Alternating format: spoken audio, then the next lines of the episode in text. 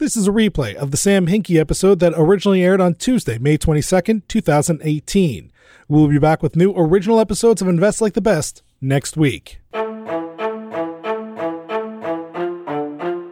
Hello and welcome, everyone. I'm Patrick O'Shaughnessy, and this is Invest Like the Best. This show is an open ended exploration of markets, ideas, methods, stories, and of strategies that will help you better invest both your time and your money. You can learn more and stay up to date at investorfieldguide.com. Patrick O'Shaughnessy is the CEO of O'Shaughnessy Asset Management. All opinions expressed by Patrick and podcast guests are solely their own opinions and do not reflect the opinion of O'Shaughnessy Asset Management. This podcast is for informational purposes only and should not be relied upon as a basis for investment decisions. Clients of O'Shaughnessy Asset Management may maintain positions in the securities discussed in this podcast. I came across this week's guest thanks to the overlap of three passions of mine data informed investing, value creation, and basketball. Sam Hinkie worked for more than a decade in the NBA with the Houston Rockets, and then most recently served as president and general manager of the Philadelphia 76ers. He helped launch basketball's analytics movement when he joined the Rockets in 2005 and is known for unique trade structuring and a keen focus on acquiring undervalued players. Today, he's also an investor and an advisor to a limited number of young companies in which he feels his experience can improve outcomes. At one point in our conversation, Sam mentions that he tracked success via future financial outcomes, much like we would in the investing world. So I did some research and found many interesting stats about the Sixers surrounding Sam's tenure. When he took over the franchise, it was 24th in ESPN's franchise rankings. Today, it is fourth. This is the result of an impressive crop of young talent, players like All Star Joel Embiid and Ben Simmons, which resulted in large part from unconventional decisions that Sam and his team made. While I'm sure these estimates are imperfect, Forbes estimated the Sixers' value at about $418 million when Sam took over and $1.2 billion just a few months ago. Now, NBA teams in general have grown in value, so a lot of that appreciation is the equivalent of market beta. But given that the 76ers had the top percentage growth number more recently of any team in the league, some of it is alpha too. While we can't parse the exact amount, it seems his unique approach to building a team clearly created some large amount of current franchise equity value. If watching Ben Simmons and crew is any indication, it looks like dividends from those decisions will compound for many years to come. While basketball was where Sam plied his talents in the past, his approach is much more elemental. It is about finding great people, using data, and structuring decisions that create the possibility of huge returns, be they financial or otherwise. I don't know what Sam will do next, be it investing in companies, running one, or taking over another team, but I know that it will be fun to watch. Please enjoy this unique episode with Sam Hinkie. It'd be fun to kind of rebuild a bit your framework for, just for thinking about really. I think of this as your framework for investing. Really, we already th- talked about things like duration, having a very long view. There's things that you've written about innovation, having a contrarian mindset, having respect for sort of the place that you're working within. So maybe we could start talking about some of these concepts. Anything else on the long view, on the more nuanced side? Obviously, probably having a longer view puts you in a lower competition environment because few people actually walk that walk. But anything, any other thoughts about as you think about business investing, really anything on the advantages of having a long view and how to structurally do that? Yeah, I mean, I think you're just trying to get to sort of an inner scorecard kind of system where where you're judging yourself and letting a set of other people that you respect judge how you're going about something. I think some of this is just temperament wise. I'm I'm wired this way to think about the long term, to think about what I want to do X years down the path or what will matter. But I also think about it because it's actually what matters. It doesn't matter what happens in the next two months or six months or something. What matters is what happens over the next two years or six years or 20 years or 60. I'll, one story I remember we were having a meeting, a good meeting, when I was at the Sixers, and something came up about one of my colleagues. We were talking about you know we shouldn't take any shortcuts here or there, and we should stick to this. And this was kind of in the middle of what we were doing. And he said, "We don't want to wake up three or four years from now and regret this." And I interrupted and I said, 30 or 40. And he said, What? And I said, Let's not kid ourselves that we won't wake up in 30 or 40 years and think about that one opportunity we had at the Sixers and we shortcut it. I will. I don't know if that's on my deathbed, but let's hope I live that long. But that's how I will feel. And I think that's actually how we will all feel if we recognize it like this. I think in some ways I'm just wired that way. So I don't have a ton of, other than you understand how the competition winnows over time and you understand how incentives work, a deep understanding of how incentives work and how people think about incentives and how they react to them and all that sort of stuff. But I think in some level, I was like this when I was 15 about stuff, about my life. I, I remember, no joke, on the first date ever with my wife, thinking a lot about and talking a lot about with some friends of mine that I thought I wanted to marry her. And the reason I thought I wanted to marry her was all about the long view and all about what that could mean. And know, I wasn't quite dumb enough to do it right then, right? We we dated for a year or so, but I was very focused. I was very focused not on like this is a great date. I was very focused on, oh my gosh, if don't, this is what I think it don't is, mess it up. if this is what I think it is, this could be a great life. This could be an amazing partner to spend your life with and all those things. And and I would say almost all those things I was thinking about was not what the next 12 or 18 months would be like, but what life would be like in our 50s and 60s and 70s if that was the person you actually spent that much time with. A second principle you've written a lot about is innovation. And we've shared back and forth very long lists of, of, favorite overlapping books. And maybe one interesting one here, since we've talked about it a little bit on this visit, is uh, Empire of the Summer Moon to talk about technology and innovation and sort of your views on the importance of, of innovating, what that means to you, and how to foster that, that kind of culture, innovative culture. Yeah, I would say, kind of at the highest level, I think of it as at one level, it's like it's like theft. It's just pay attention to what's happening elsewhere and try to apply what's working in other places to your place if it matters, to your decision criteria if it makes sense, and try to substitute your weak judgment when you don't know much about this space for someone else's strong judgment when you're convinced they know more about it. So I, I think that's one way to do it, which is be hungry for what's out there and what's working in other places. Just Lee Kuan Yew style. Step one is it work. If it doesn't work, why are we talking about this? I don't want to talk about it. But if it works there, then let's kick it around and let's talk about it because that might let's at least start with something that works somewhere else in some other place in the universe and be able to go from there. That book in particular, yeah, I liked that book a lot. It sort of resonated with me in a bunch of ways. But one is it's to me it's sort of like a book about tech transfer and adoption curves and the race that is that. And so the book is a lot about Comanche tribe that kind of stretched from almost northern Mexico to Nebraska, but mostly was in Texas. And when all the folks in Texas were settling, they, you know, sort of wake up one day and this band of Comanches overnight just raided the village or raided your house or the town or whatever. And what they realized, the way the book is written is over time, if you sort of zoom out a little bit from the book, the summary is the Spanish bring the horses and the Comanches breed them wonderfully and ride them amazingly and let their children start riding them at age three, boys and girls. And so you get all this like deliberate practice for decades on end. And so they become these amazing horsemen. And of course, now they're mobile and homesteaders and farmers are anything but mobile. Step one, build a house. So they come in and raid all the time, but they'll raid, they'll run 100 miles and then turn around and run 100 miles back at night. Good luck catching them. Then everyone comes along with better tech. We thought better tech, which was bigger, stronger horses and rifles. But a they're slow and slow and if you want to use one you got to get off the other. So if you want to use the rifle you had to step one dismount. You dismount the comanches will put like yeah. three arrows in your throat right and you're done. And so this slaughter just ensues over and over. But along come the way the book is written i suspect this is true sc gwynne wrote it and along comes the texas rangers who there is a guerrilla warfare, right? You're losing, and so now you break the norms and break some of the morals of the way you're supposed to do it, and they don't have any uh, qualms about the way they'll fight this thing, and so they they jump in with a different approach, which is, hey, they know how to ride horses, maybe we should ride horses like them. Hey, every time they steal our horses, maybe we should steal them back, but since they're experts at stealing horses, they decide they'll kill all the horses. So here, the Texas Rangers kill all the horses. That keeps the Comanches from stealing them back from us. And then what they really had was innovation from New York. Somebody invents the revolver, and so the only thing better than an amazing Comanche warrior rider with all this deliberate practice is a pretty good Texas Ranger rider with a with revolver, a right? and it's like all of a sudden you're at a different spot, and you're you're not at stasis anymore. That now the the Rangers have fought back, and the Comanches are on the decline, and so they figure out their patterns and chase them down. And over time, a bunch of other innovations come. Here comes the rifle, and here comes meat markets, and here comes buffalo hunters, which is a lot of the Comanches' food. And the ecosystem shifts the other way. But it, at some levels, don't fight with an enemy that when you're using all your resources for today, they've got friends back in New York with an R&D lab that might send them great weapons at any day. I don't think that was all intentional. This was happenstance, just happened in history.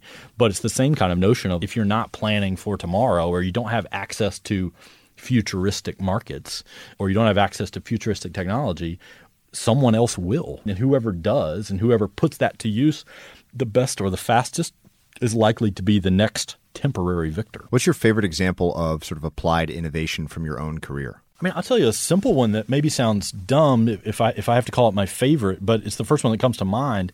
Is I struggled for a long time with remote workers, and I struggled in a bunch of ways because we didn't ingest them very well, and whatever my charm that I had worked much better around the water cooler than it did for remote employees, even if they came in regularly. And just simple tools, Slack all of a sudden broke a lot of that down. And now we can communicate in real time. And now this meeting is all captured in Slack, or now this meeting happened in Slack. And so if you're living in San Francisco, or you're living in Canada, or you're living around the world, you can be dialed into what's happening in our office, even if you haven't been in our office in many months.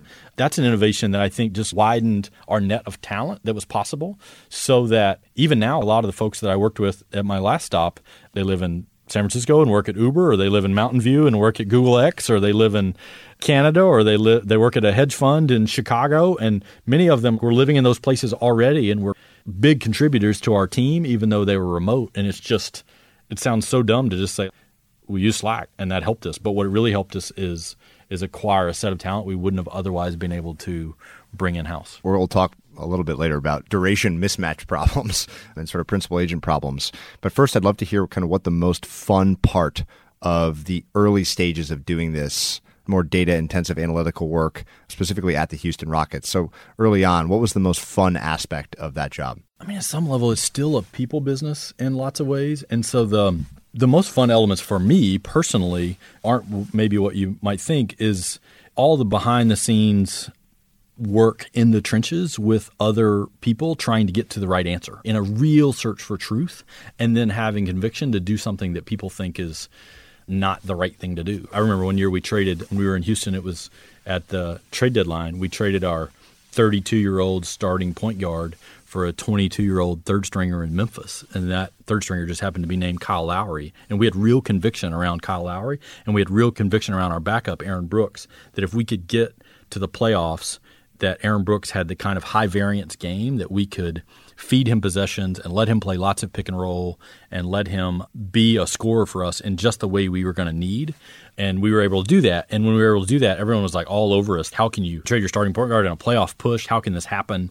And so to make that, I remember when we made that decision and how excited I was that everyone had coalesced around that was the right idea and that we should do it. So I was probably as excited that day as I was I don't know, 80 or 90 days later when Aaron Brooks went for like 25 in Portland and won a game for us. That was sort of the results of what had happened. But I knew that day that it was just the right thing for us. And odds are, I didn't know how it would turn out exactly, but odds are it was the right thing. And I remember sending Daryl Morey a text afterwards that how proud I was to work with him because he would have the courage to do what he knew was right, even if it was going to be unpopular for, in our case, people thought it'd be unpopular for a month or two or maybe the rest of the season. When the truth is, as soon as Aaron played well and Kyle played really well, it was unpopular for 10 or 12 days. And then, then it switched to popular pretty quickly. When you think about asymmetric outcomes, do you think there's anything as important as courage? Sadly, sometimes I think the, the, the single thing that you can arb the best is patience. Sometimes I look at Amazon through that lens that I have great respect for them, but is, is all Amazon doing is just thinking long term while feeding our short term interests? You want a package? You want it two days? You want it same day? You want it an hour? Check, check, check, right? You want a book? You want it immediately? You want it on a Kindle? You want it on Audible? You want it in five seconds? You want to start reading it now, even though we're shipping it to you in 12 hours? Over and over and over, I feel they may have a long view about what makes sense for them, and no, we'll have a short view about what makes sense for us. And so the more they can feed us and serve our whims, the better. I think there are lots of other things, but patience is the one that is still the hardest. And then I think sometimes the more public scrutiny you get, the harder some of that patience is. There's a remarkable analog here between kind of what we do and what you were doing at all the teams, which is this kind of blend. Yes, it's very data driven and data informed, but there's art to every single process. And you mentioned a phrase which I think is the right phrase, which is the search for truth. What is actually the right thing to do? And data just is a, is a fantastic way to get closer to that, but it's just part of the thing. So I'm curious how you think then and maybe now about that balance. Any nuance around where to stop looking at the data and not overdo it and let the people business, let the art component come into this? Yeah, I think you're in a never ending search for better inputs. And so in an ideal world, you'll build tools that will work on autopilot and you don't have to put your hands on the knobs. The truth is, no one's near there on much of anything. So I often say to people, you flew to San Francisco a couple of days ago. Do you want the pilot to fly on instruments or experience? I was like, both. What are you talking about? like as much as possible. And and if autopilot's better for the middle ninety percent of the flight, autopilot. And if Whatever's best. if conditions are not, not. And so the truth is you have to put your hands on the knobs a lot to manually override any kind of automated decision system, but you're trying to build a system that's good enough that you don't have to do it very often. Or that when you do it, you know how consciously you are and you know the risk that comes with that, which is this set of data doesn't understand the whole world and so we need to be able to add context to it to make a good decision and know where its faults are. But we also need to know where our own faults are about the ways in which we have biases or the ways in which we're short-sighted on one thing or another. I don't care how to get to the best decision. I just want to get there. Um, about much of anything where our whatever we think about where our kids go to school what we want to eat what where we want to go on vacation whatever. You want to get the best info. What, what movie we watch on the weekends. You want to get the best info that's for you to make the best decision for the set of people that are involved. And whether that's a Rotten Tomatoes simple counting algorithm or a friend recommendation that you really trust that you resonate with and sees the world the way you do, you just want great outcomes. What are the benefits of and limits of a contrarian mindset? The returns to that are bigger in some spaces. In a place where you have heavy constraints and there's scarcity around what you're able to do by a set of rules, or a set of cap dollars or a set of roster spots or whatever in in my particular role thinking differently than others is one of the few ways you can do anything differently. And so once everyone agrees on something then it's priced in Exactly. And once it's priced in, now you're buying at market prices. You're buying at spot prices. And so there's just nothing left. Now you can you can get that player or do this transaction and try to do a little better from there, but the price you bought, you only have limited resources to do it. And it's not because anyone doesn't have deep pockets, it's just the way the game works.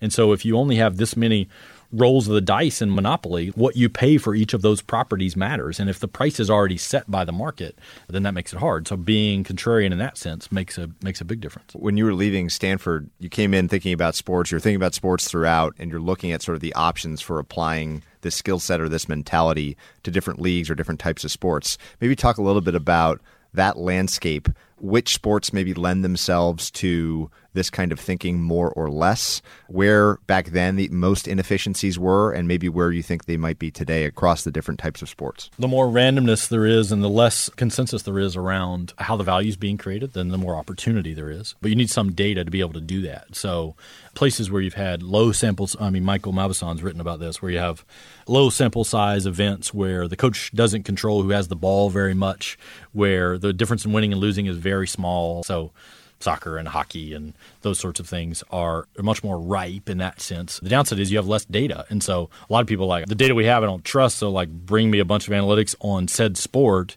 I'm an expert in the sport. I don't think that can really help. They're more or less right because the data's not been any good. The data is not high fidelity enough to be able to make great decisions on. You'd have to have a different set of data to be able to do that. You have to be able to either buy or generate or cobble together data sets that people haven't seen, right? If you're just if you're just looking at an NBA box score from 1970 and today, then yeah, there's very little edge in that. You're going to need some other set of data. Some of that's a set of metrics, but even a new set of primary inputs to be able to generate insights out of that in a different way. Back to your earlier question too, I should probably say this. Imagine in your world, you're at like a fund, but everyone has the fund that's exactly the same size. It's like $100 million. And so it's exactly $100 million, and you can do as many transactions as you want. But whoever gets to the highest single dollar number at the end of the year gets a ring. In that world, being contrarian turns out to be important because if everyone agrees that Amazon's the stock to hold in your world and you put 80 million of your 100 into it and everyone else does too there's no edge there. If everyone agrees that's what it is you're going to have to be willing to do something that others aren't and you can do it in an intelligent way if you've got better inputs into it. How much do you think the world has changed from that point where there was probably a lot of low-hanging fruit places old analog ways of doing things that could be significantly improved through the use of data and analytics? That's a super popular idea now we were talking a little bit about this and specifically in the through the lens of basketball but just since you're looking at all sorts of different things across business and sports now, how much more level do you think that analytics and data focused playing field is relative to when you were thinking about it back then? Obviously, it's changed a lot, and uh, basketball and the NBA in particular has seen a real sea change in the level of investment in that space and the level of interest and maybe the level of media interest sometimes. Sometimes the media interest gets past the reality of some of these things.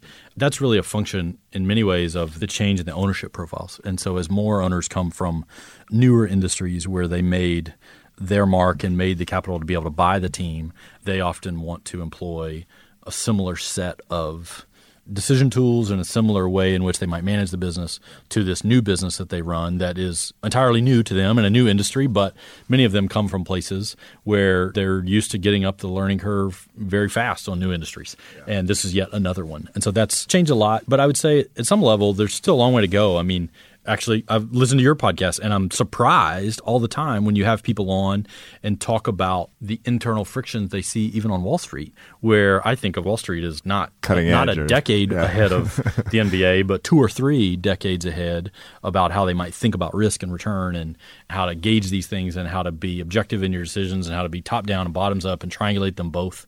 And uh, yet, all the time, you'll have guests on that talk about the struggles that they would see internally between the art and the science. I, I think that's real in any environment, and it's still real in, in basketball. Where all the job is about making decisions under uncertainty. That's a big part of what the tools are for, is to help with that. And because they're uncertain, people don't agree what the right decision is for a while. And anytime you you have longer feedback loops, it takes it takes everyone longer to to get down the curve of what the right answer is. So I always think about this perception reality gap, which is part of the source of mispricing in any in any market, whether it's for NBA talent or a stock or whatever. And there's kind of two ways to look at that. There's be better at measuring the reality or be better at finding goofy perception. So as you think about as almost a value investor, and maybe we'll, we'll talk specifically about the NBA since that's where you spent your time. How do you think about that gap, about identifying that gap in a salary cap world and trying to find sort of mispriced the equivalent of mispriced assets in that world? Said another way, you could think of it as buy price and sell price. And so what's it worth now? What will it be worth later? So what's it worth to me as a buyer and what might it be worth to the world? If I were ever a seller. And so, I mean, the way that plays into, you know, in a sports environment often is in trade value, is in this thing you have today. What might it be worth to others in the future? So you, you might be willing to pay a certain price for it, and then you have to think carefully about what other people would be, be willing to pay for it. One way we would often think about that is try to reverse them.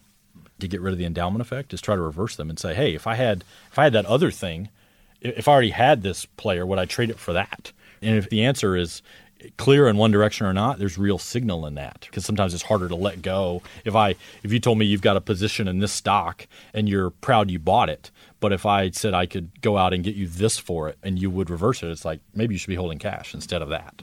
But it's it's being able to think through both sides of that, which is a lot about kind of the market value of what it is that's happening. In your in your word, maybe the perception of the way the the way the rest of the market thinks about it. You've also written about respect for tradition, and I'm always interested in institutional inertia driven by tradition or, or other means that act as an impediment to adopting change and innovation.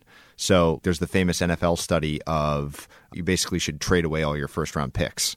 And if you did that, that would be a good strategy. And everyone's presented with that information and just ignores it because it's so atypical and there's like a career risk, if you will, attached to that problem. Maybe talk about any experience you've had with that, where tradition is good and where it becomes like a total pain to try to apply things that you've learned in innovation. It's true of all of our lives, right? It's conventional wisdom because the consensus generally has settled there. That's not always right, but it's more or less right. And it's in lieu of better analysis, it should be a high bar. You should have some bulwark against progressivism, or otherwise you would just flit around all the time. So it's true in our health, it's true in all sorts of environments.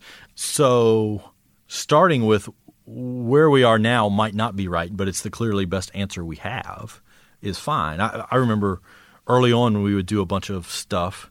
I think Daryl Morey's talked about this before. We would do a bunch of analysis and it would say you should do this this way, right? The game you should play the game this way.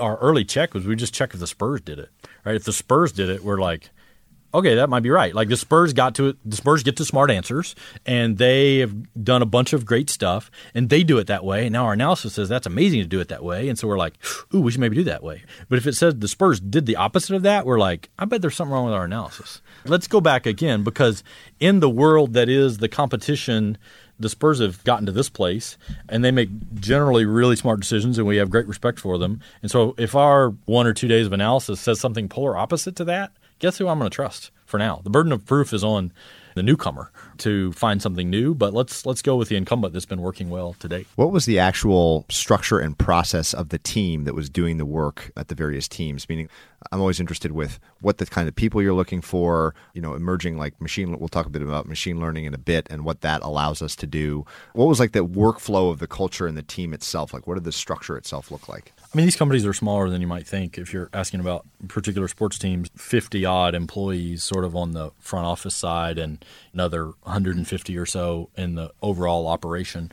And so within that, there's obviously lots of, there's increasingly software engineers that are building tools that really create lots of decision support areas more and more you, see people investing in machine learning and computer vision and various forms of AI to be able to create new data sets out of that. Historically, there's been a fair number of statisticians. You see these people now increasingly need the ability to be able to code and to be able to manipulate their own data as well. But you'd have some sort of data scientist or, or statisticians in house. But I would say generally what you have are a lot of people that are deep in one area but can moonlight in lots of others too. Because what you really need are intellectually curious, thoughtful people with all their own sets of experience to be able to bring to bear on this, and then to have a culture of trust where you're trust you're looking for the truth, and you can kind of call BS if someone says it, or you can say like, no, actually, it doesn't line up with our intel from the ground at all, or that doesn't line up with this other data we have out of context, or this other scouting information that we have out of context that it's totally different than that, and so we have to either resolve these two, or we have to admit right now our confidence intervals should be very very wide as it stands right now because we have two diverse sets of inputs and they differ widely. We trust both and we're interested in both and we're listening to both, but they don't coalesce in the same way. And you, you need to either resolve that, you, you need to resolve that if you're going to have high conviction. And to make any kind of big contrarian bet, you're going to have to have high conviction. In our world, it's straightforward where if you talk about truth, a search for truth, the whole idea is finding observable variables now that are positively related to specific outcomes in the future. And for us, it's straightforward. It's returns and maybe future earnings growth or cash flow growth or something like this. So we know exactly what we're trying to correlate with. How do you think about what the measure of truth is in a sports context? Like, I, I wouldn't know what the answer to that is. I would say generally it's very similar. At some level, you're trying to predict how good a player will be in the future. But I guess measured how? Like what? Like in, so, so this, this the same way. I would just let me repeat my sentence with yours in it. You're trying to predict at what price a stock will trade in the future. It's sort of that. There's more nuance to it where within context, within context on our team, within context on another team, that really matters. But doing the same way, like looking at how similar players that have performed as this player is performing now, what their curves have looked like and being able to make more and more accurate. You know, it's not a it's not a difficult prediction right now that we would all make just viscerally to say, hey, a very young player who just made an all star team is likely to be very, very good over the next two or three years. Returns are going to be very similar to what we've seen in the past, even if he plays about the same and he's young, so he's reasonably unlikely to get hurt. Even just viscerally, you might say that's in a the prior is big there. But the truth is, you're doing that in more and more sophisticated ways by using as much data as you can. But where everything goes over time and where it's going, not in sports, but everywhere, is you have less and less ability to point to the actual size of the coefficient of any one variable. Because yeah. these are not you know these are not simple linear regressions with five variables that here's the weight on these things that we all understand that you can make intuitive sense out of. But instead these are big ml algorithms that are driving what's happening. And often what you need is sort of side models to build around interpretability. But you're going to have to get comfortable with the fact that you don't actually deeply understand how it works. That's how you built it. That's why you built it, is because it's beyond a human's ability to actually comprehend how it was calculated. I'm amazed by how th- these things kind of operate in parallel. And again, using our world as an example, the people that were doing this original research found value and momentum, these simple kind of observable characteristics. And it's been sort of an arms race since then, just like anything else. What were those kind of early observations or findings coming out of the data and analytical work, like in the very early days with the rockets? Like, what were the things that you said, okay, wow, like this is an insight that's maybe differentiated or different, or will cause us to change our behavior in how we kind of build the team? So I'd say two things that are sound obvious, but it's the degree to which you're willing to trade on them or the degree to which you're willing to kind of like lean into them and resource them. Defense is poorly measured, and three's more than two. And I mean, we're 15 years later, and that's still true. So defense is poorly measured, which means you'll see big skew in how big difference between perception and reality because all we collect are just a bunch of lossy variables, defensive rebounding and blocks and steals and just a couple things. And so there's if you can find better and better ways to measure that with your eyes or your intel or any kind of advanced analytics you might do, you can do that. And so you should expect more value to accrue from there. And three's more than two by a lot, like by fifty yeah, percent more, right? and so I think, I think, I think I think I think Rafer Alston set the all-time record for the Rockets for three points attempted, which has been broken not dozens of times, but many more than dozens of times since. But over and over and over, that three's more than two, and that that really impacts the game in a in a big big way. I'd love to talk about your philosophy on a couple big areas, and, and maybe we'll start with hiring. We were talking before about the future and whether or not your decision making framework would be to find something really interesting or instead to just start with a fantastic group of people first as the priority. And I think the preference is for a fantastic group of people, which makes me think of, of hiring. I think that that can be an enormous source of advantage for anybody out there. And so I'd love to hear your philosophy on, well, we'll talk about culture as a separate topic, but hiring first and foremost how you think that is best done. It's not clear I'm right, by the way. It's not clear I'm right about anything I've said today. But I think I believe in the value of hiring and recruiting more than anyone I've ever met, which maybe you'd say I overdo it. And it's not clear to me I overdo it. Uh, it it's not it's not clear to me that um, so much of the value is about finding amazing people who can be additive and kind of a combinatorial system. So I tell people if you've ever worked with somebody really amazing that was a colleague of yours or worked for you or you worked for, this person just has this immense stature in your head. If you think that's fun, like work with a dozen or work with two dozen. It's amazing what you can do with the power law of incredible people. And I'm definitely imprinted early, aren't we all, by our early jobs. At Bain, the saying used to be a players hire A players and B players hire C players, which I think is exactly right. That if you're a little insecure or a little nervous about somebody else being a little better than you, then there's there's a lot of incentive for you to hire someone clearly lesser than you. Clearly lesser than you to work with you, to work under you because they're less threatening and you end up with lots of C players. And I just think over time it's more and more it feels like to me, this life is about spending time with amazing people and amazing people that challenge you and amazing people that when they make decisions that you're not in the room for and you hear about, you think to yourself, oh my gosh, that's so much better than what I would have come up with. I'm so happy to be on their team. I'm so happy to sort of let them pull the plow for me because they actually are better at this than I am and they push me in other ways. I think that's just incredible. I'm a big fan of increasingly of Naval Ravikant. I just follow him on Twitter, and you know he talks about you know do you want to work with this person for the rest of your life or not? And if you don't, what are you doing? Don't don't waste any time. Yeah, what are you doing? And the other way I like to sort of invert it and think about it is, would you work for this person? And if you would, hire them. And there's a bunch of people like that that used to work for me. That if the world turns in a different way, and someday I'm 55 and they're 50, and they have this amazing position and would like me to help them at whatever they're trying to achieve, that would be a dream. It would be a dream to work with them again because you know how incredible they are. You don't care about the hierarchy so much. Of it was about being with amazing people. Uh, Netflix has this uh, sort of famous deck about that, yeah, and amazing, called yeah. "Stunning Colleagues." That's what it says on my computer and my Mac Finder on all hiring. The folder is called "Stunning Colleagues." You're looking for people that are absolutely stunning that you can't wait to tell your friends about and introduce to your family and, and meet other people with because they're so incredible and you're, you're so excited for other people to get to see them blossom and be their very best. So obviously we would all love to have these people. Getting them is a different question. Yeah. So talk about the process there. You, you mentioned this idea of pinch points and very long recruiting cycles. What was the actual practice of of finding and recruiting these people? Yeah, very long recruiting cycles, getting to know them over a long period of time, letting them get to know you, trying to sort of bring it to a point where it's obvious to you that you'd like to work with them and obvious to them that they should want to work with you. That's a big part of it. Often people don't get very comfortable in a short period of time. I, so, ways in which you can share more, share about yourself and share about what you care about and get them to share more. So, I mean, I even do it now. Like a lot of the people that I talk to now that maybe want to partner together on something. One conversation to dabble in something for an hour or two, sure. But if we really want to work together, like I would like to get to know them much better. So like send me a book to read. I'll send you a book to read.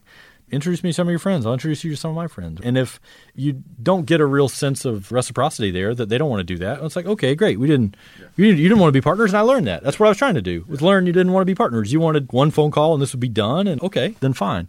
I think you can't collect too much info, too much info on people.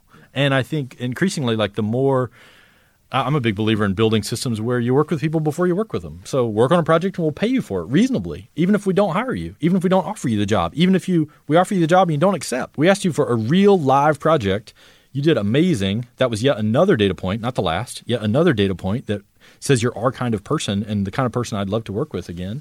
And here's the pay. Thank you. Yeah. Now, are we going on to step two or not? Let's talk about what, what that might look like. I'm going to take a weird step here, but just feels like the right time to do it. And I've been excited to talk about this, having had the good fortune to meet your family and meet your wife. And I, I think a ton about marriage and parenting now. Uh-oh. And I, I think it would be really fun to talk about, given the, the topic of spending time with great people and the impact that has on life, just kind of your thoughts on marriage, the institution of marriage, things that maybe people can do. Deep. We're deep that can improve their own marriage. It's, it should be the thing that we probably invest in more than anything probably even before parenting because it's sort of the fount from which good parenting then comes, I think. But I would love to hear any thoughts on that. Well, this is deep for an investing podcast. so I would say first, because my wife would require me to say this, I'm not the person to be giving advice on how to have a better marriage. So I shouldn't say that. I shouldn't opine much on that. But I would say, in a different way, maybe for like mindset, I tell people this a lot if they're in the right frame of mind to hear it if they ask. If they ask, I tell them this. I think it's the single biggest decision in your life, and I don't think it's close. Who you choose to spend your life with, I think it's the single biggest. So I think it's true for me. I think in hindsight, for me, and I had lots of advantages. Grew up in a great family with lots of support and lots of people that poured themselves into me for decades on end when they didn't need to. Nothing changed my life like the person I chose to marry and the outflows of all that and what that all means. Not the least of which because it's the longest duration. And it's the person you'll actually spend the single most amount of your time with and share 100% of your money with and share the biggest chunk of your time and all the deeply scarce and deeply precious things in your life. So I think it's, yeah, terribly important. And yeah, so I'm always like counseling people get it right, get it right. And, and then be thoughtful about not get it right for six months, right? Or get it right for what feels awesome now because that's a different answer than what real partnership looks like. I would say generally I lean on and I'm like a big Charlie Munger nerd. I like him a lot. I'm not afraid to say it. I like him in part because he's pithy, and he's pithy in ways I'm not because I'm too long winded. He'll say, You want to be a good partner, deserve a good partner. Yeah. Try. Do it first. Don't meet them halfway, meet them more than halfway, and be deserving of someone good, and it will probably happen. I think that's reasonable you know, sort of the golden rule spun another way, but it's like reasonable advice. I love the idea you had of picking your kids' traits in your spouse. I did mention that. I was really influenced by this book that I recommend to people sometimes called Selfish Reasons to Have More Kids. So the okay. joke the joke in our house is I wanted two kids and my wife wanted three, and we compromised on four, um, which is about right. But one of the pieces of this book, this book is kind of freakonomics for parenting or freakonomics for kids is one way you could think about it. And this guy did a bunch of twins, looked at a bunch of twin studies, all the, all he could get his hands on, almost 800 twin studies, and tried to find what was provably differentiated about parenting by finding twins that were raised by different families. And so, of course, this is kind of call it the middle 80% of the distribution, nothing crazy on either end, some abusive, silly, awful situation.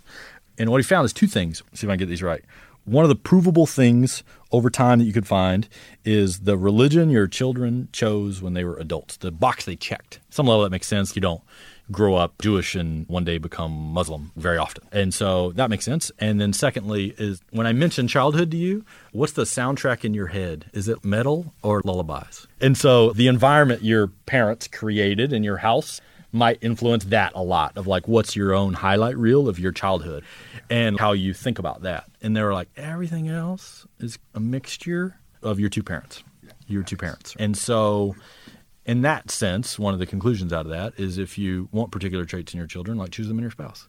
And I definitely think that in our house. So we have our oldest son is great. And when he was a baby he was like very very happy. And all of our friends would say like oh your son he's so he's so happy. And i used to say if i was your mother you'd be happy too. Right? And i meant that. And they would all the ones that knew her would all laugh and smile. And i meant that. And i meant that in the way it sounds which is that would be awesome because she's great and it's a good life. Now i think it's different that she's like me. She has a natural bias towards optimism too. She can sort of see the best in people. She can see past short term fluctuations. She can be steady over the long term and easily get herself to a place where she recognizes what really matters over the long term and she's really steady. And guess whose genes our kid has? Mine and hers in some measure. And so guess what? He's pretty happy, right? Most of the time and he's pretty easygoing. And so I don't claim to know the, all the underlying forces that make that happen, but I do think about that a lot. And if they're corollary to that, if, is if there are um, traits in your spouse that annoy you, right? And that's true with everyone. None of us are perfect. Or like say your potential spouse that like really annoy you that might be deal breakers. You're going to have a whole brood of them, right? That might have them in even a higher concentration if you're not careful. So if that one thing is a potential deal breaker for you, it literally will appear in your progeny over and over if you're not careful. So we're sitting literally in the hotbed of innovation and interesting ideas. And we're talking about mar- marriage we're talking and about marriage, parenting. which is, which is the, hopefully they're all listening. You've seen a ton of young thinkers, entrepreneurs, I think done some angel investing, et cetera. And you mentioned earlier this idea, you said, you know, not three or four years, no, no, no, like 30 or 40 years. And this idea that good decisions, the impact of good decisions widens over time, it compounds. As you think about identifying those asymmetric opportunities, what is your framework for thinking about that? So when you're talking to exploring, you know, investing in a startup or making any kind of investment, how in your mind do you find markers of a potential for that sort of asymmetric outcome? I mean, I think as much as you can take a view where it lines up with a first principles reasoning about the way the world is likely to go and what trends are that you believe in that, that are likely to be exploited over time and likely to persist, then I think that helps. I personally, for angel investing, I do I'd like to see a bunch of machine learning stuff and a bunch of computer vision stuff. And so I take almost all those meetings because that's in my wheelhouse and the kind of thing I care about and the kind of thing I love to learn alongside with them and the kind of thing I feel like I can often be helpful with. But at some other level, even if you're looking to be an advisor with a particular group or you're hanging out with a startup to help in these these ways, you want to know if you can be helpful. So if you have actually have something to add, that's one of my own criteria is is this in a space that I deeply want to learn about and I think is likely to be very big in the future and be influential for me and then I'll be proud to have learned this. And then there's a lot of things like that, a lot of things I could learn from and ride sidecar and learn a ton from them, but I, in that sense I would just be leeching off them, which one of the ultimate filters for me is is there something about their stage or their experience or what they need as a key success factor that I might actually be able to help with. Yeah. And if I can't, then sort of feel guilty sitting in the corner of the conference room once a week. And eventually you want to be able to get your hands dirty and help some way. This idea of machine learning comes up all the time now. Like any of these big buzzwords, like you kind of hear it and every, everyone's somehow snuck it into their pitch decks because it's so popular. Yeah. Maybe you could give, since you've done a lot with it and thought about it a lot, maybe you could just describe what that means to you. Like, what is machine learning in the first place, and why do you continue to be so excited? Meaning, like, what is changing about it or improving about it that's so interesting? To start, it's just a question of do you believe you can make better predictions with data? And yes or no. And if yes, why? And does more data help? And we've long been in a place where a lot of our sort of early versions of analytics and then big data as it came along you are still reliant on a set of techniques that are time tested. So I like those in statistics to be able to select a set of variables and test against those and be able to explain it back to another human.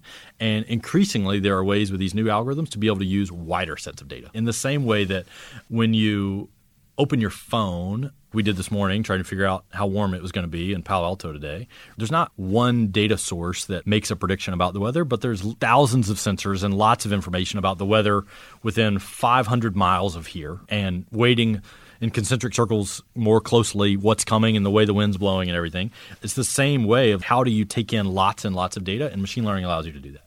It allows you to take in more and more data, increasingly unstructured data, in ways that you couldn't have before, to be able to build prediction engines that are just better and that can do things that we can't easily describe and that we can't quickly calculate and that we can't do on our own. Yeah. I mean, the classic example right now, which is still controversial, and I find it strange that it's controversial, is like autonomous driving, which is you want two eyes in the front of your head or a hundred and 360. do you really do you really think you know uh, eyes in the back of your head? That's a basketball term. Like you have eyes in the back of your head, you can you can see the floor everywhere they actually exist in autonomous cars. Do you think that data is worth nothing?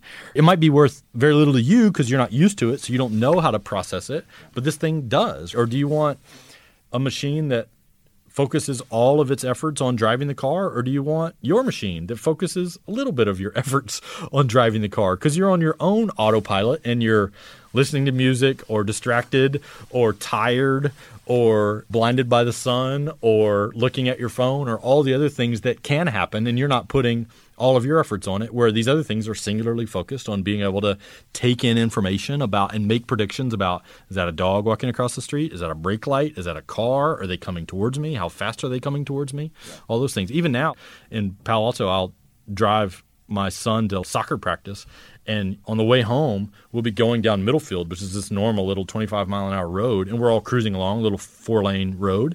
And all of a sudden, you'll see there's something, must be something in the road. Like everyone's like swerving around this thing. And you get up close and it's the Waymo car because it's going 24.8 miles per hour, right? And we're all going like 34. And so we're passing it like it's a mattress in the lane and just zooming around it left and right because it's following the law every time and doing what it's supposed to do. What excites you more, the advances in the technology itself, you know, the machine learning, AI, deep learning type stuff, or goofy, unique applications of those things to gain an edge. So, you know, your career was, wow, look, we could build data sets that provide this incredible potential edge in how we make decisions and how we operate and build a team. Which of those two ideas is, is more interesting? We talked a little bit about this earlier, but but I'd love to kind of get your take now. Yeah, so I spend some time reading papers about what's coming out, and you're just we're all just overwhelmed all the time with what's coming out of even the big firms around here, from Google to Facebook to the like but that's not a place in which I have any real edge is and nor am I contributing to fundamental research there. Yeah, it's mostly about the applications of ways in which you can use what's working wonderfully in other places. What's something like that that's exciting today? I just come from a worldview of probably everything we do sucks. Probably everything all the decisions we make right now probably suck. And so it could help any of those. I don't really know which ones it can it will hit first, but I'm anxious for it to come in, in one area or another. So maybe autonomous cars is a good one. I'll say it publicly.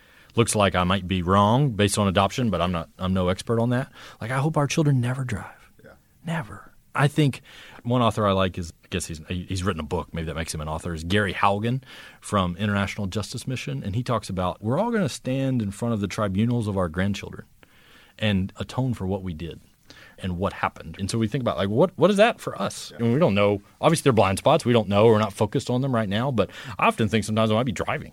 In the same way, like we maybe we look back at our parents about no car seats or you know smoking when they were pregnant or what whatever things that just seem like silly. Yeah. You know, kind of now what did you guys do? Like you, you drove these big death machines, and we're like, oh yeah, we drove them all the time, right? What'd you do? We're like, oh, we just slaughtered people, just left and right, just like on the side of the road, just like little crosses everywhere. We just get drunk and hit a tree, right? And just like these things would happen all to ourselves and to each other, and we just like, yeah, it's just just what happened. Maybe in the way we look back at turn of the century and you know industrial revolution, child labor, and the machines that just maimed people left and right. It's just it was just our you know Prius or our Lexus or something that did it. You teach two different topics here at Stanford. I'd love to touch on each of those for a minute. So maybe first starting with negotiation. I was kind of surprised actually to see that as as the thing that you were teaching. So maybe talk about how that got started and, and maybe some of the some of the finer points. Yeah, it's a new course last year that we put together here at Stanford, which has been fun, and they allowed me to be a part of that, which has been awesome and it's got a particular kind of like sports and entertainment bend to it. And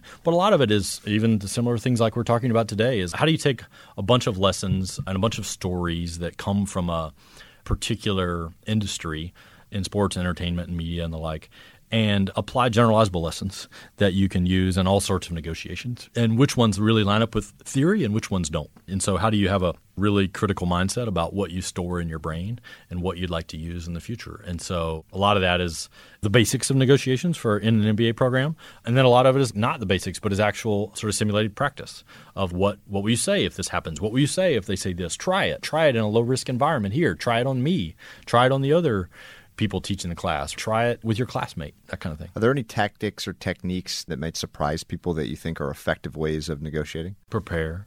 That's it. Prepare. And I mean, that's not, it's contrarian in how rarely it's practiced. Like, deeply prepare, deeply try to understand the other side in a really empathetic way. We talked about in our class just yesterday. I mean, one way is just to understand. One of Charlie Munger's things is I never I never try to have an opinion on something that I can't explain and, and I don't deeply understand the other side as well as they do. And if I don't, I might not win the argument unless I know all their points and know how they're weighting them and know why they think what they think.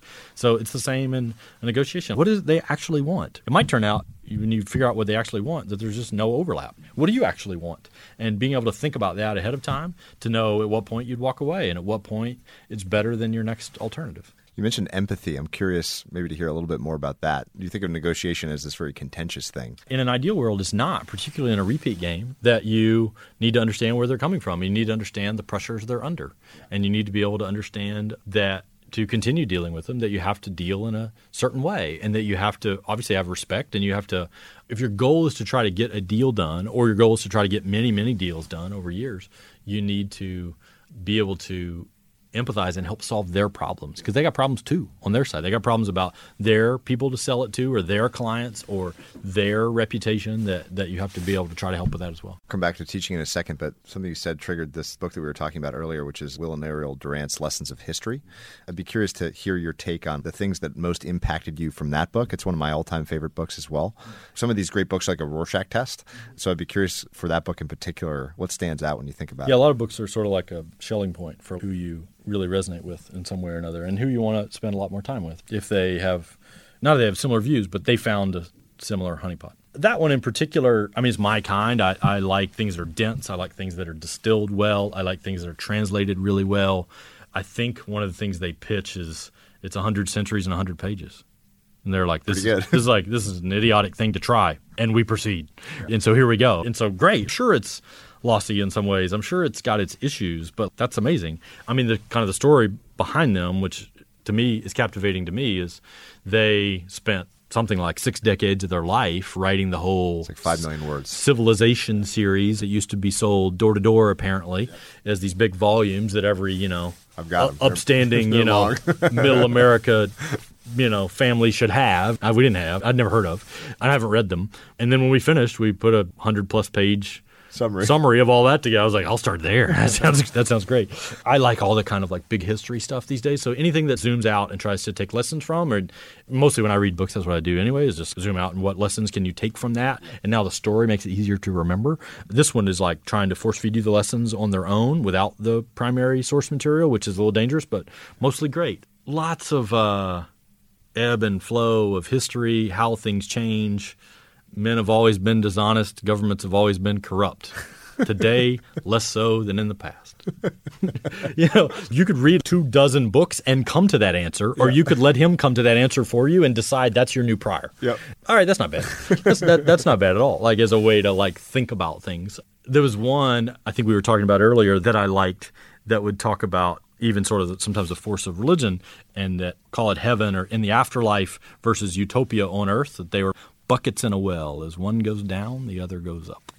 And the more you find yourself in need of one, the less you find yourself in you know in need of the other. What's the time that you felt you took the biggest gamble or risk? Gamble's the wrong word.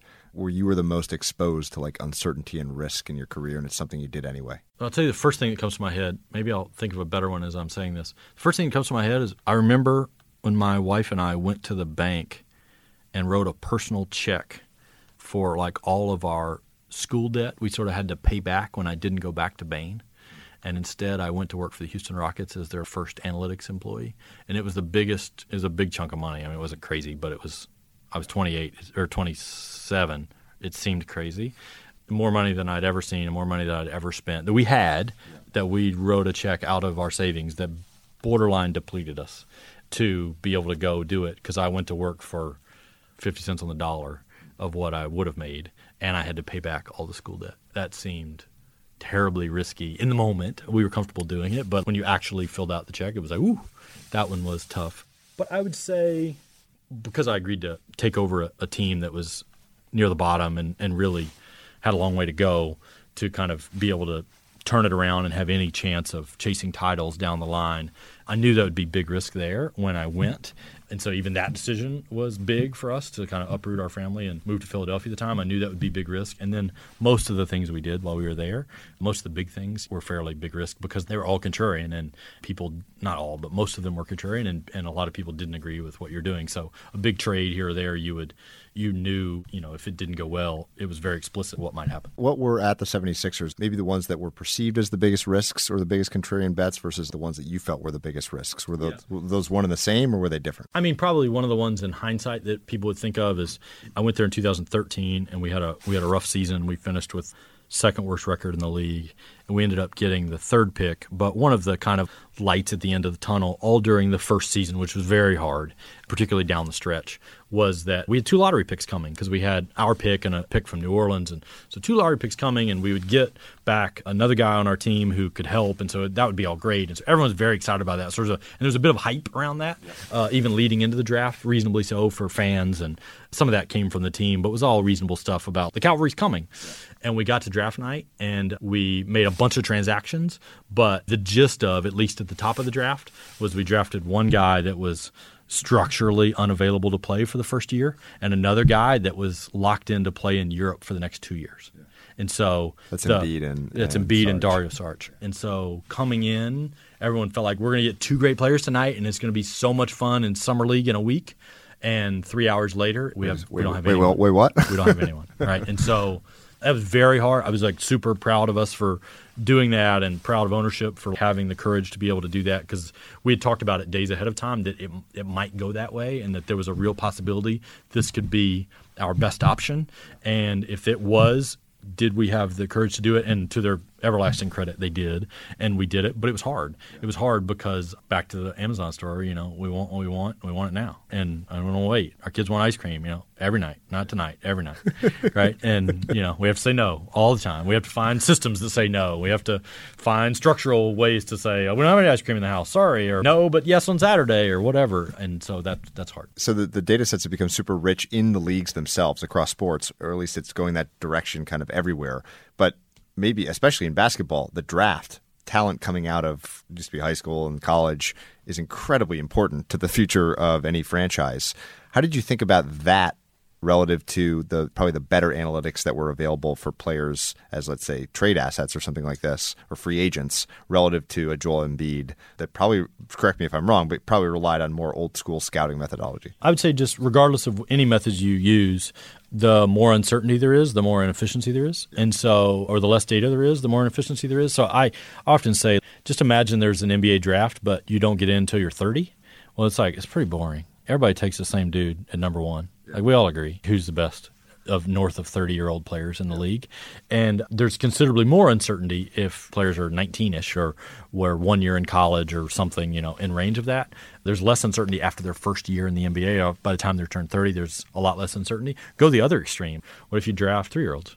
And there's like tons of uncertainty, right? Well, anytime there's more uncertainty, there's more ability. Imagine at some level you, you probably do it, I guess, you know, public markets versus private markets. Or, you know, imagine you don't have financials or imagine it's venture investing and you don't there's there's no product yeah. right? Or venture investing it's two women and an idea. Yeah. that's the business. And so the less input you have the more uncertainty you have. And so when you have that kind of uncertainty that's there's opportunity if you focus on making decisions under uncertainty. And if you come at it like i don't like uncertainty well okay there's a different you can play in the shallow end of the pool, but it's going to be harder. Am I interpreting it right that people probably miss or undervalue the value of those kind of claims on that asymmetric outcome as represented by draft picks, meaning they undervalue the value of draft picks relative to, say, someone that's been in the league four or five years and is getting towards that 30 that 30 mark where you it's more of a known quantity? Generally, yes. I mean, I think a lot of studies would show that draft picks are terribly important, not the least of which is, you know, imagine in if Google could come across the street to Stanford and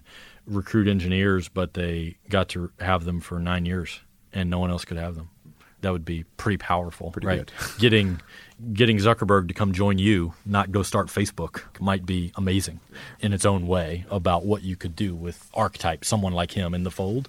So generally, yes. And then one thing that sports is weird is you have sort of asymmetric downside risk. So no one on earth right now can wake up tomorrow and be LeBron James, except LeBron James. But everyone on earth can wake up tomorrow with a really bad injury.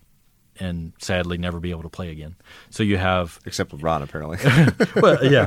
To date, to date, he's he's defied everything, but you have more downside risk than upside in that way, and so that's hard. Where standard in your field, Google's not going to be at zero tomorrow. yeah, and and but but in the same way, like yesterday's returns are not exactly indicative of today. Like something can happen to the downside, but yeah, you have a lot more comfort that it's turned out this kind of EBITDA year year after year, this kind of free cash flow year after year. It'll probably do about the same, and and we're kind of like it'll probably do about the same with a fatter tail on the left side of the distribution. I think a lot of how I think about the world is searching for fat tails and outsized outcomes. And so, and the difference in call it the payout, the payout of a very low likelihood event and what that means. I could do some rough math. You got me talking about marriage earlier of the likelihood of my wife and I finding each other and that being all great.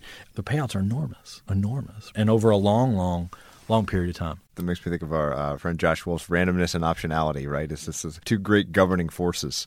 So my favorite player growing up, I'm sad to have missed Jordan. Obviously, I've seen a ton of Jordan just because I'm a huge basketball fan. But Allen Iverson for me was was the guy that got me into the NBA. And I think for probably three years, I forced my parents to run like a, a second, whatever it was, cable line or, or modem line or something, so that I could watch every game. I'm curious over the years who the players are that. Again, we've talked a lot about like analytics, and that can get a little cold and dark. At the end of the day, this is like an incredibly fun thing that we do and watch as fans. If there are a couple players that you've most enjoyed their game, most enjoyed watching them over the years. I started working in the NBA in 2005, so since then I'm pretty partial to the ones I had direct experience with. I loved Chuck Hayes when we had him. He was the shortest starting center in the history of the NBA. He was an amazing defender that was wildly undervalued by the league for a very long period of time, and just an awesome guy with this like neat family. We acquired Shane Battier after a while. He was amazing. Kyle Lowry was my kind of player forever. I saw him play in the Wells Fargo Center when Villanova was in a run, and this amazing team Villanova had where Randy Foye played this power forward spot, and Kyle Lowry was this bulldog of a guy, and then became a bulldog of an NBA player. I like him. I like his kids. Like I just I think he's awesome. And then I have you know obviously a special place in my heart for a lot of the players we had in Philly, some of which are still there, and some of which have gone on. I mean, Joel Embiid and I are still close. I love him and watch on pins and needles when he plays without his mask or something silly happens. TJ McConnell I love and sort of what he stands for. Robert Covington I love and everywhere he's been. There's a lot of guys like that that have been around. I, I hope I'm, I'm, I'm we had a lot of players in both stops, so I'm leaving a bunch out. But I like people who you know have big dreams for themselves and whatever package they're in and whatever and trying to outkick their coverage and and overachieve. What overachieving for TJ McConnell means is very different than what overachieving for Joel Embiid means because of the gifts that they have. But people who have a real grittiness but don't take themselves too seriously and are really realistic and are like everyday learners, I can't get enough of those people, obviously. What's it been like watching the Sixers in this amazing run? It's been fun. I'm, I'm a big fan. I love those guys, and the more they play well, the more fun it is for me. That's been great. I feel great for the coach and for Brett Brown. I'm a big fan of his, and a lot of the staff is is the same. They've made plenty of changes too, but but a lot of those people I just care deeply about, and you know we've got a lot of friends in Philly, and so that's it's been fun. So, last couple of closing questions. So, the first is to ask why Robert Caro you think is your favorite author by a pretty decent margin. And maybe this is an excuse to talk about some of the best books ever. I just have deep respect for someone who devotes their whole adult life to help a whole bunch of people.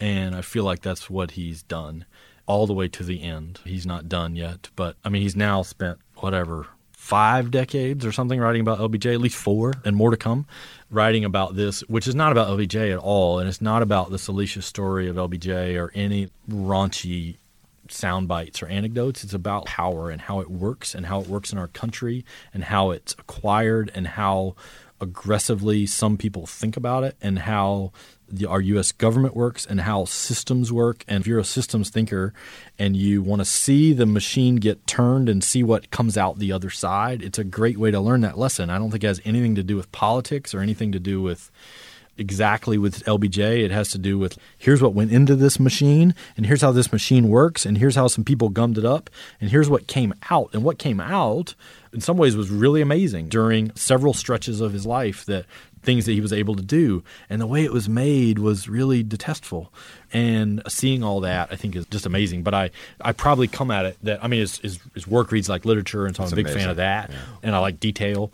But maybe I come at it that, like, tell me somebody spent five decades thinking about something and I really want to listen to what they have to say. You know, A, if they have that kind of staying power, and B, you know, I do think knowledge compounds over time. And so I'm deeply interested in learning about what they have to teach. So, my closing question for everybody is to ask what the kindest thing that anyone's ever done for you is. I was 10 years old, and we had a real tragedy in our family that was hard. One of my best friends at the time was this guy named J.J. Smith, and his, his father, his dad's name is John Smith. He came a lot of people came to be supportive for our family, which was great. And he came in that moment, and he'd been there an hour or two, and he came back into this bedroom where I was, and he said, "You want to come with me?" And I said, "Sure." And I went with him, and I went into his backyard, and his son was there, and he and his son and I played basketball for all the rest of the day and most of the night, and it got me out of a situation that no ten year old wants to be in and it's something I've just never forgotten of what that took. I don't think he knew at the time how meaningful it would be, but even now it's meaningful to me because it was a real act of kindness and it sort of got me out of a particular situation that was better for me to deal with in a different way and allowed me to kind of find this refuge, you know, in a game I loved at the time when I when I really needed it. Wonderful answer. I've had a good run of these lately. I, I love that question. I always love the answers. Thanks for such a wide ranging, such an interesting conversation. So much fun today. Awesome. Thanks so much. Hey everyone, Patrick here again. To find more episodes of Invest Like the Best, go to investorfieldguide.com forward slash podcast. If you're a book lover, you can also sign up for my book club at investorfieldguide.com forward slash book club.